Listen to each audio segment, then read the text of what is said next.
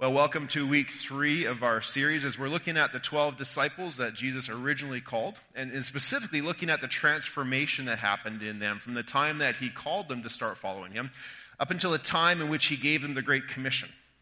And, and that change that took place happened through a few things. If, if you read through the Gospels, you'll see that some common encounters happen, such as there's, there's a series of miracles that had an impact upon them. There are parables that Jesus taught through that he was able to reveal tr- new truths to them. Even we would find some old concepts and he would give a new teaching on them to, to sort of enlighten and redefine some of the understandings that some of the disciples had. But if you look at the Gospels, you'll see that there's one other really important strategy, key strategy that Jesus used, and that was the use of questions. Questions can be extremely powerful. Now, some questions that we find Jesus asked, or that perhaps we even ask in our own lives, are bound to a very specific situation or a very specific context. For example, if I asked you what time it is, that, that's very specific to a, a moment in a situation in time. If I were to ask you, what are you doing right now? It is bound to a situation and bound to a context in time. If I were to say, how fast was I driving, officer?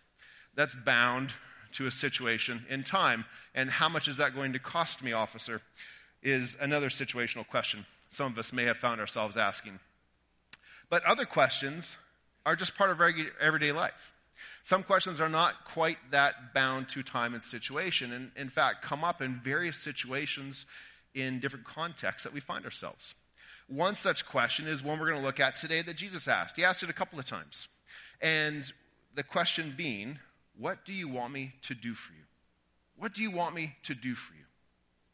Now, in our own lives, you've probably heard that question spoken to you or to somebody else. Perhaps you've even said something of that manner to somebody in a situation you found yourself in. For example, if you're a manager at work and you have some employees under you and you have an employee that has a very high workload, you may come to them with a helpful tone and say, Well, what do you want me to do for you? How can I assist you? Is the inherent nature of that question. Or perhaps you, uh, you have a friend and you've been in a dispute or there's a conflict between you and a friend. And as this misunderstanding turns to anger, it can lead to a, what do you want me to do for you? And there's this anger that comes through. Or perhaps you've walked into a restaurant or into a retail store and you hear a variation of this question, but it's essentially the same question when, when the customer service person asks you, well, how may I help you? Same question, just, just slightly reworded, but the same inherent question. But as common as a question like this is, at the root of it, it's a defining question. See, at the root of it, it's, it's a defining question. And as ordinary as it may seem, when a question like that is placed in the hands of a masterful teacher or a coach or a mentor, perhaps somebody like Jesus, it becomes profound. It becomes very thought provoking. And it has the power actually to redefine. And as we'll see in the passage we're going to look at today in Mark chapter 10, it has the power to redefine things such as what is our view of Jesus? What is our understanding of the nature of our relationship with Him? And how does that impact the way that I live my life in this world, the things that I pursue, the way that I relate to other people? It's a very powerful, profound question in the hands of a masterful teacher such as Jesus. Now, Jesus asked this question more than once. And each time he asked it in a very different situation with a very different outcome. The first time was when he was asking the question in response to a conversation that James and James's brother John had been having one day. Now, James and John, these guys were given the nickname by Jesus, Sons of Thunder, which is thought to be a reference to the character they had. They're thought to be men who were bold, with strong faith and, and a great passion, but also perhaps a little hot headed at times. For example, when Jesus and his disciples were walking towards Jerusalem and they had to pass through an area of Samaria and they needed a place to lodge for the night and, and this town in Samaria did not receive them and, and rejected them and pushed them out. And so James, bold, strong, perhaps hot-headed, says, Jesus, should I call down fire upon this town and destroy them?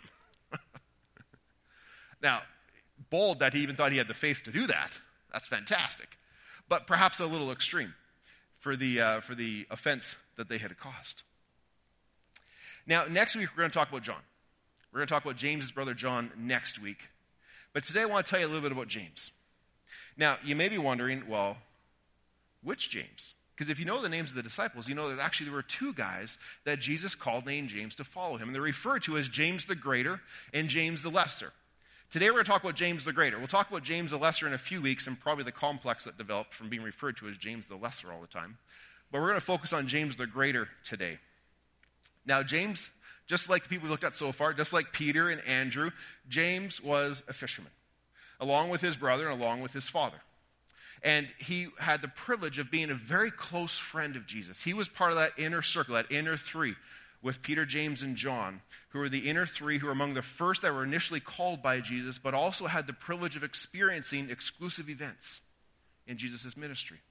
Now, the most unique thing about James the Greater, though, is that he is the only disciple whose death is actually recorded in Scripture. You know, all the other disciples, we, we have legends or we have you know, other writings of the time that let us know how they died, but only James the Greater actually is recorded, his death is recorded in Scripture. We find that in Acts chapter 12, verses 1 to 2. And it's at a time about 10 years after Jesus' death and resurrection, and about 10 years of ministry has been taking place with the disciples following that. And King Herod is in a season of persecuting and arresting Christians in part to appease some of the Jewish leaders who are still fighting against this movement that has grown up. Now, among a group who's arrested one time is James the Greater. And he's arrested, and we're told in Acts 12, verses 1 and 2, that he was sentenced to be executed and that he was beheaded. Now, even though he had one of the shorter apostolic ministries, his reach is extremely broad. You see, James is, is known and revered as far away as Spain, for example, which is quite a long distance from, from Jerusalem, as far away as Spain. Excuse me. And it's believed, there, there's a, a, cathedral there where it's believed that some of the relics of St. James exist, uh, the Cathedral of Santiago de Compostela.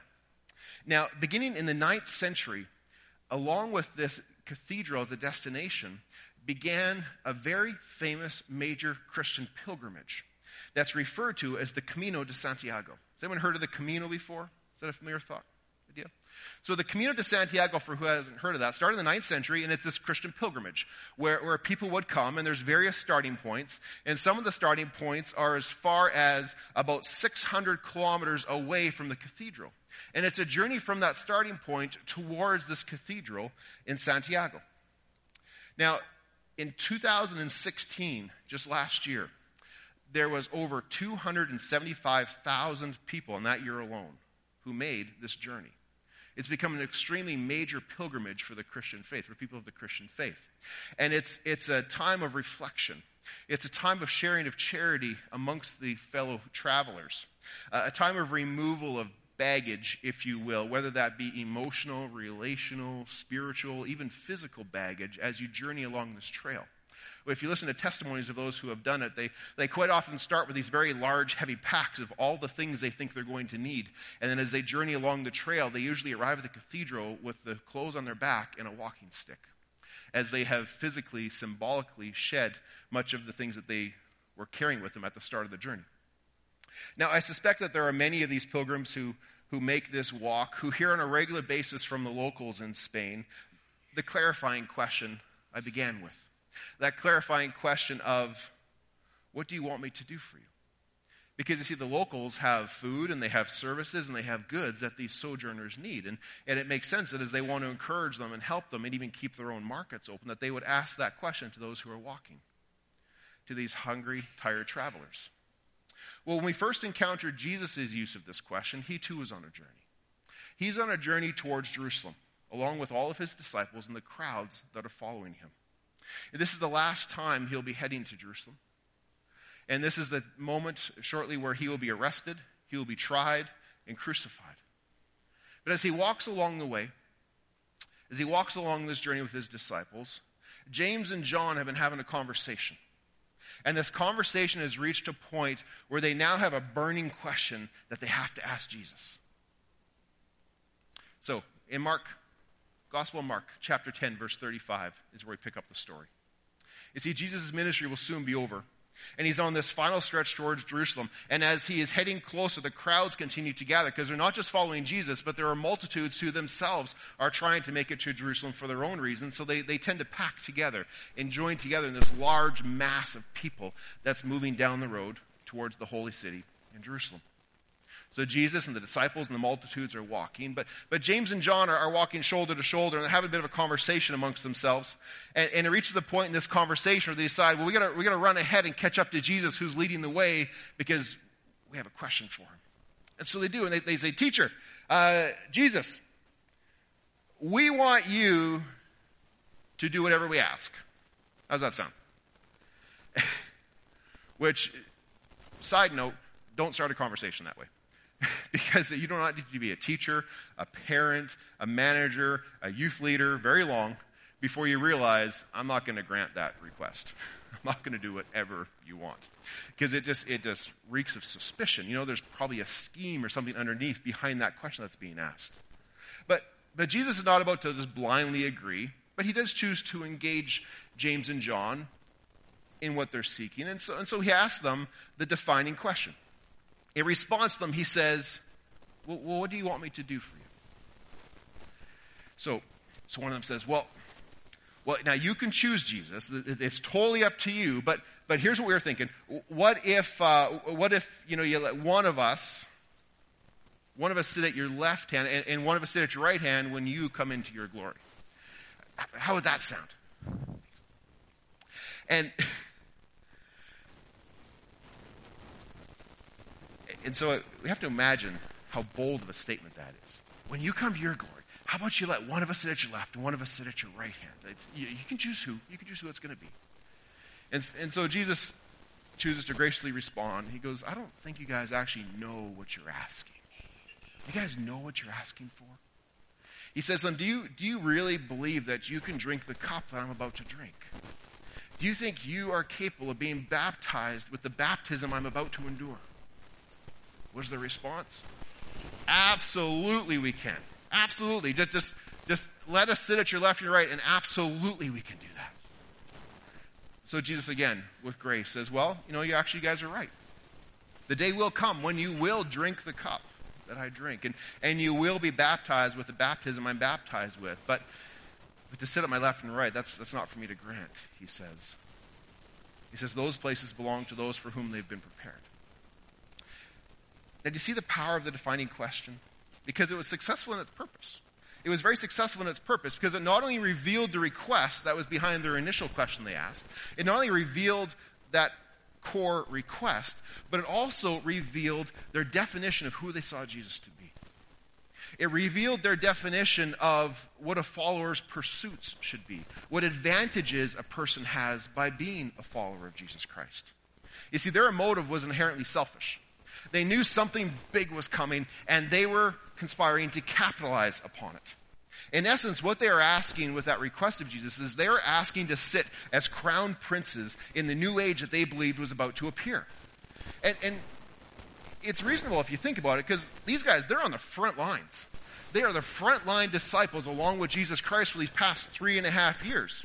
And of course, when he gets exalted, when he comes to power, well, it just seems natural that his closest friends as, as well would have some sense of special privilege.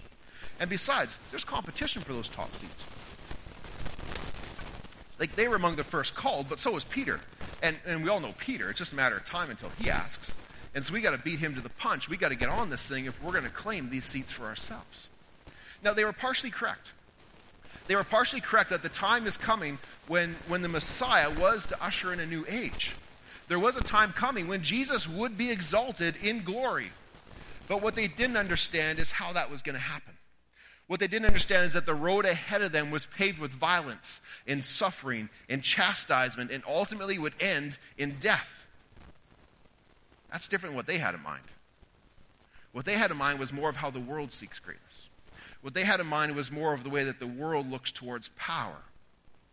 And so Jesus, trying to explain this to them, uses some very familiar metaphors to people who would have an Old Testament background. He refers to a cup he's about to drink, which was a common metaphor in the Old Testament for, for suffering, for, for God's judgment being poured out upon the disobedient. He speaks of baptism. Again, a metaphor of being immersed in something. But in this case, being immersed in the calamity that he was about to be plunged into when he arrived in Jerusalem. And so he's asking them, Can you guys stand with me in the midst of that? I think you already knew the answer because we too, having the Gospels that we can read, know that it would not be long until they would all abandon him, until some would betray him. And that he was right. They indeed were not able at that time to endure the cup and the baptism that Jesus was destined for. Now, perhaps they thought this was a private conversation that was going on, but in fact, the other disciples knew about it and overheard what was happening. And as you can imagine by the nature of that request, they were ticked. They were ticked that these guys would ask such a thing of Jesus. And so as we pick up the story in verse 42, Jesus calls them all together. He wants to calm down the tension that's risen up amongst them now. He wants to calm them down, so he, so he sits them down. And he begins to teach them, as he had done so many times before. And as he teaches them, he wants to impart, help them to redefine their perspectives on these things. And so he says to them, he says, You know that those who are regarded as rulers of the Gentiles lord that over them, and their high officials exercise authority over them. But not so with you. Instead, whoever wants to become great among you must be your servant. And whoever wants to be first must be a slave to all. For even the Son of Man did not come to be served, but to serve, and to give his life as a ransom for many. Now, at first, we may want to give the other disciples some credit. We may want to give them credit for their outrage at James and John. How could those guys ask such an insensitive question of Jesus? How? Imagine the nerve of those guys. Just because they were called first, they think that they can disclaim those first thrones. I wish I could tell you that's what was going on. I wish I could tell you something as noble as that, as an outrage such as that was taking place. But that's not actually the case because he just a short time before this, they were all having this conversation. They were all discussing who was the greatest, which one of them was the greatest, especially when it came to the, to the future kingdom that was coming. This discussion between James and John was simply round two with a more exclusive group around them now. And so I think their outrage was more that these guys were conspiring without them as opposed to the fact that they're actually conspiring. Because the issue at hand is the definition of greatness. And the issue at hand is the motive and the nature by which we pursue that. You see, in their shame, honor society in which they lived, the pursuit of greatness and the pursuit of status was, was a natural goal. And it was presumed that everybody was motivated by this and everybody was seeking after it. And it's still alive today. I don't have to talk very much um, before you would all agree with me that as we look at the society in the world today, that this is still a primary drive that many people have. This drive for greatness, for status, for power. I need to have more than him. I need to be better than her. I need to have the best. I need to be on the top rung of the ladder. These types of things are the common ambitions that we see existing in much of the world in which we live today. Now, Jesus is not saying in here that greatness is a sin. He's not saying that these are things that we should not pursue. But what he is saying is that it needs to be redefined. We need to redefine our understanding of it, and we need to redefine the reason and the motives under which we pursue it. And so he does that by drawing their attention to the Gentiles, the rulers of the Gentiles, who were very familiar to them. This was essentially Rome, who was controlling the region in which the disciples lived and worked. And it reminds them of what type of leadership these guys exercised. He reminded them that these Roman rulers tended to, tended to puff themselves up and, and kind of throw their weight around. That they tended to lord themselves over other people in an attempt to dominate, an attempt to control with an iron fist. And perhaps you've heard the saying, uh, you know, power corrupts, absolutely. And, and sometimes even a small amount of power. Maybe you've seen this in your own life where a person at work gets a promotion or somebody on the sports team gets an MVP award for playing ball hockey on Saturday. Or perhaps, um, it was Ryan yesterday. So be careful, Ryan. Power corrupts.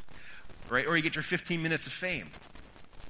And all of a sudden something changes. Something's different within them. Well, this isn't actually a surprise, and this is actually quite natural to us because neuroscientists at Sir Wilfrid Laurier University, here's our Canadian content for the day, at that university did research into this and the, into the effects that power has upon how the brain operates. And the research they found was actually fascinating just a couple years ago. And here's what they found. Here's the, here's the, the summary of, of, their, of their research. They found that people have this natural tendency to do what's called mirroring. Okay? We tend to mirror each other because it helps us to get into another person's head or to, to empathize with them. And here's what mirroring looks like. Have you ever been sitting across from somebody and they have their legs crossed, so you cross your legs? Or they're sitting like this, so you sit like this? Or they're nodding their head, so you start nodding your head? That's mirroring. We, we tend to mimic what the other person is doing. It shows a sense of relationship, a, a sense of connection, a sense that we're empathizing what the other person's talking about but it goes beyond just some of these social constructs. You see, when, they, when these neuroscientists watched the neurons that fire in the brain, they had somebody squeeze a ball, and they could measure what was firing in the brain as they squeezed the ball. But then they watched a person watch a person squeeze a ball. And even the person was sitting there just watching another squeeze the ball, the same neurons would fire. That's why when you sit there watching sports on TV, for example, if you're watching soccer, which isn't really a sport, but if you're watching soccer, I know, taking a shot at soccer. So, football. So if you're watching soccer, we'll just use it for example today, and if you're really enthralled in the game and you see them try and kick for a goal and your leg twitches, you're mirroring. If you're watching boxing and your arm twitches, you're mirroring. This is a natural thing that happens within our bodies. And so we see it in social situations, we see it in, involuntary situations of what we're watching. We mirror people. Here's the research they found. They found that when they took a person that had a sense of power, a sense of authority over another, those signals diminished. Their ability to emphasize went down, and those neurons unconsciously stopped firing the same way. Here's the conclusions of the research. The conclusion is this that when power goes to your head, it shuts down your heart. When power goes to your head, it shuts down your heart. This is the example that Jesus lifts up for them. You know those Gentile rulers who are exercising that authority over you? Perhaps their hearts have been shut down. That's the example he uses for them. But he contrasts that. He contrasts it with another example. As Jesus seeks to redefine this for them of how they operate in the world and how they relate to one another. He says, rather than seeking power and prestige and status over others, we're called to be servants under others. Is what he's calling us to. And we may cringe at that because because that's a message that the world doesn't like. This idea of, of having to serve and be a servant. That's different. The world's message is get ahead, climb that ladder. Our society doesn't like the thought of servanthood. Servanthood equals weakness. It's to be avoided. That's not to be pursued. But the reality of it is this that in God's economy, it's different than the world's economy. You see, in God's economy, the model of status and self esteem has been reversed. And throughout Jesus' ministry, throughout his teaching, he has been completely consistent on this point. If you look at the words of Jesus, his teachings throughout his throughout Gospels, you'll see that he says, Blessed are the poor. Blessed are the meek. Blessed are the persecuted. He says, The first shall be last. The greatest shall be your servant. The first shall be a slave. That is the economy of the kingdom of heaven that he has been explaining and trying to help redefine for those who are following him. Now, the life of a follower is to be characterized by humility and service. Notice what he is not saying. He is not consigning his followers to last place. He's not consigning them to slavery and oppression. He's also not saying that you shouldn't have leaders over you. He's not saying you shouldn't submit to leaders that are over you either. That is not part of the message. What he is saying is that in God's kingdom, the way to the top in God's kingdom, the measure of greatness from God's economy is through humble service to one another, through love. And there's no better example than Jesus Christ himself, who came to be a servant. More accurately, he came to be the servant. He came to be the epitome of servanthood that leads to exaltation. And he did so by his sacrificial death that paid the price for all of our sins upon the cross. He did so through his resurrection as he was exalted to the highest, and that through those acts that he could ransom all of those who would place their trust and their faith in him. And Paul beautifully picks up on all of these themes in one of my favorite passages in all of Scripture found in Philippians 2, which we read earlier in in the service today that beautifully portrays that Jesus' redefinition and example of greatness. Where it talks about how Jesus was one with God in heaven, one with the Father in heaven. But he didn't consider that to be something for his own gain. He didn't look at that as something for his own advantage to be grasped and clung to, but rather he willingly made himself the very nature, the very epitome of a human servant But then he further humbled himself beyond that. Because being found in that form, he allowed himself to further be mistreated, to be humiliated, eventually to be nailed to a cross.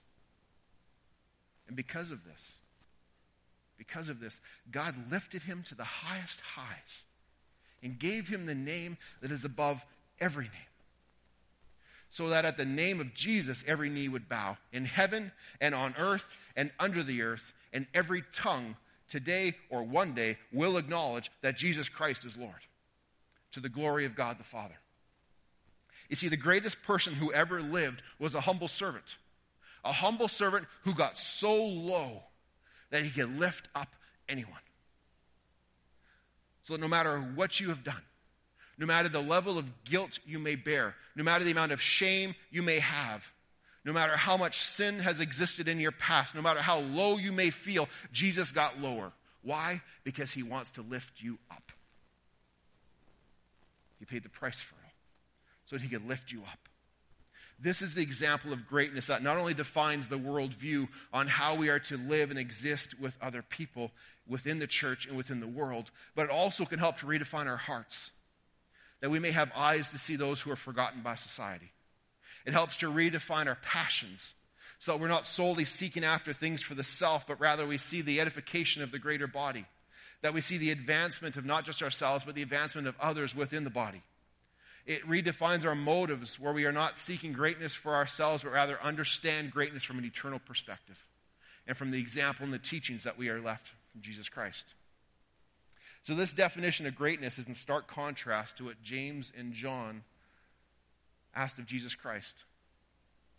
They saw him as their ride to the top. But now, he sat them down, he's calling them down, He's taught them and helped to redefine their understanding of these things. And so he stands up and they continue on their journey, but he's not done. He's not done teaching because there's actually one more encounter he wants them to have before he's finished with his lesson. Because as they keep walking, they find themselves, along with a multitude, coming to the town of Jericho. And as they pass through Jericho and get to the outskirts, they come across a blind man. Now, we're not told much about this man except that his name is Bartimaeus and that he's blind on the outskirts of the city begging, just hoping, not knowing even the faces of who walks by, just hearing the sounds of them shuffle by and the sounds of their discussion, hoping to hear the sound of a, of a coin fall in his cup. And that's where he sits and spends his days. And as he listens to the people pass by, as he calls out, asking for someone to drop a coin, he hears someone talk and say the name Jesus. Now he's heard of Jesus. He, he's heard stories of Jesus. He, he, he's heard about who this man just may be, and, and he's filled with hope and anticipation. And so, in desperation, not even sure if Jesus is right there yet, just in desperation, he calls out, Jesus, son of David, have mercy on me. Now, those who are walking by happen to be with Jesus, but the crowd tries to silence him. They're thinking, what would Jesus want with a blind beggar? And so they push him down. They go, just be quiet. He wants nothing to do with you. But Bartimaeus will not be deterred. So he says even louder, Jesus, son of David, have mercy on me. And hearing that humble cry for help, Jesus stops. And he calls Bartimaeus to himself. And now the crowd who used to keep him pushed down is trying to help him up, but he doesn't want their help now. He doesn't need their help. He jumps to his feet. He comes over to where Jesus' voice was, and he falls at his knees. And as he falls at his knees, Jesus says to him, What do you want me to do for you? There It's again. It's that question again. That same defining question that was asked of James and John just earlier in the day. This forces Bartimaeus to consider things like he was not thinking the exact words, this idea of who is Jesus and, and, and what do I want from him? What are my motivations? What are my pursuits? How do I answer that question? Now, Bartimaeus, by sheerly calling out, insane teacher, you are the son of David, have mercy on me. Even in that statement, he's revealing what's in his heart that he sees Jesus as God's agent of restoration. He knows that Jesus can grant him the mercy he's seeking. So he only needs a second. He only needs a second to respond, and he simply says to Jesus, Rabbi, teacher, I, I just want to see. See, he makes no claims for himself. He seeks no special privilege. He asks for no lofty place of power. He simply wants to see. He wants to be made whole. And Jesus says, Bartimaeus, your faith has healed you. Receive your sight. And instantly his eyes were opened.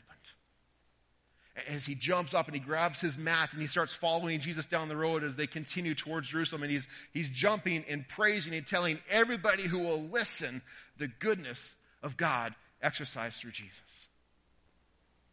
And standing there amidst the crowd, amidst the commotion, are the disciples who've just witnessed all this transpire.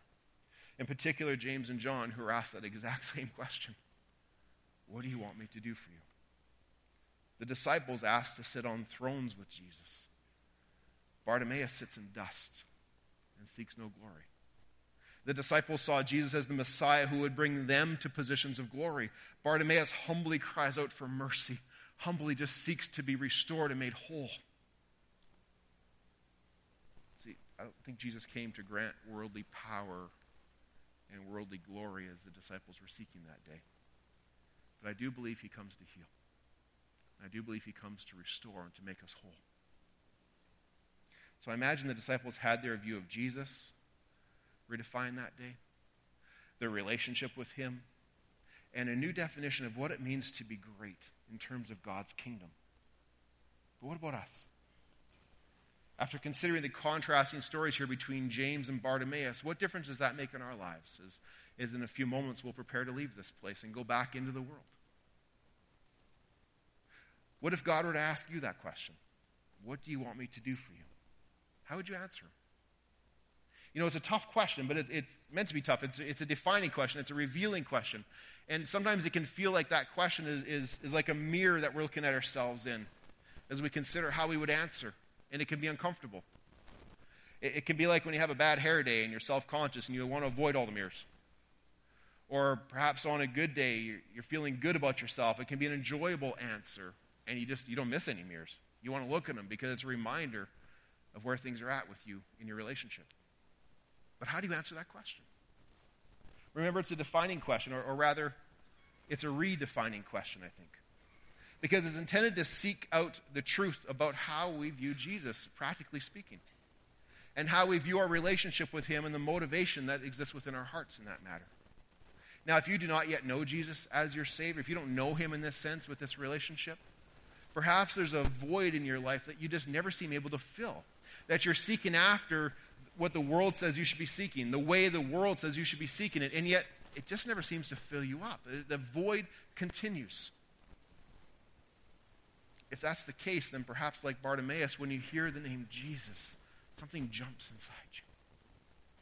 Something inside you says, that's what you've been missing. And the only step left in that case is to cry out for mercy and to declare Jesus Christ as the Redeemer. The Bible tells us that if we will call on the name of Jesus, that he will hear our cries. He will forgive us of our sins, and he will come to dwell with us eternally. Romans 10:9 talks about this where it says, "If you will declare with your mouth Jesus is Lord, and believe in your heart that God raised him from the dead, you will be saved." If you are here today and you find yourself in a situation such as that, do not allow this moment to pass. But take that step and confess your need, your belief, and your acceptance of Jesus Christ. And then come talk to me after the service to discuss that further. Or perhaps we've already made that profession of faith. Perhaps you already are a follower of Jesus, like, like James was. How do you answer that question? no, James answered it by seeking after power and position. He saw Jesus as a way to gain blessings in his life. He saw it as a way that Jesus could, could grant good favor upon him as he went about his life. And at times, people do this still even today, where we treat Jesus kind of like a genie in a bottle who will grant us our wishes. You know, we just rub the lamp and the genie pops out, and we ask for money and popularity and fame and status. We want to be free from problems. We want to be free from conflict. There's nothing inherently wrong with wanting to have those things, unless we seek them for the wrong reasons unless they come from the wrong motives, with wrong intentions, and with the wrong goals. Because often when we seek those things for the wrong reasons, they actually get in our way. They get in the way of our relationship with Jesus and what his true desire is for all who would choose to follow him.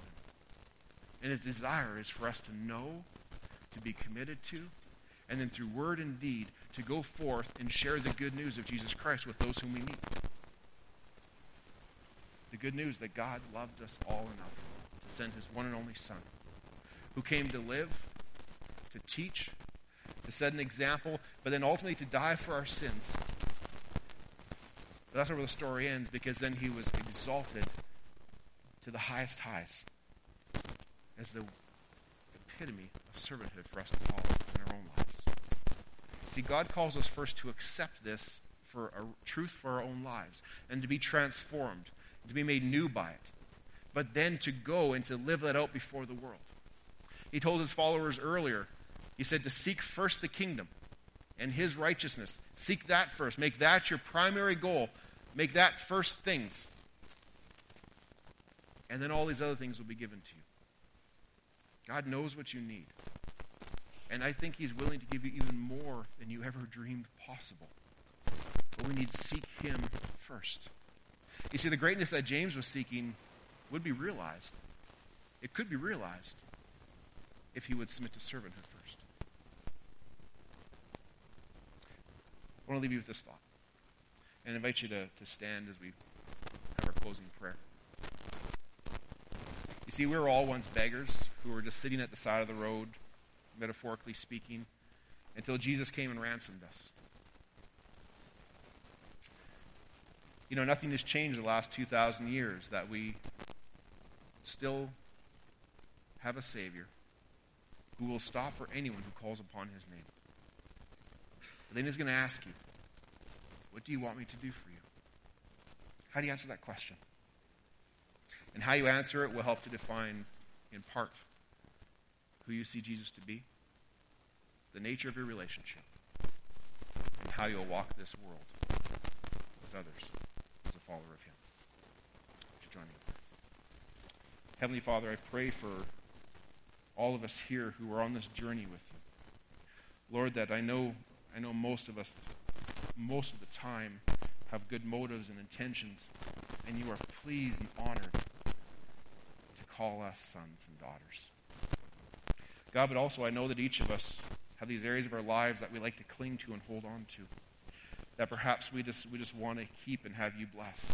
God, I pray that whatever that might be in each of our lives, that we have the openness to release it, to allow you to help us to define it, even to redefine it. That we would understand the nature of our pursuits, that we would understand the nature of what it means to allow Jesus into all aspects of our lives.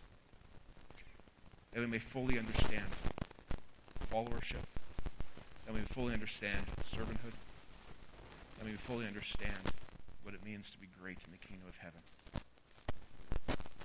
God, help us to walk in love, and mercy, and humility with one another in these days ahead. May you be honored by the way that we conduct our lives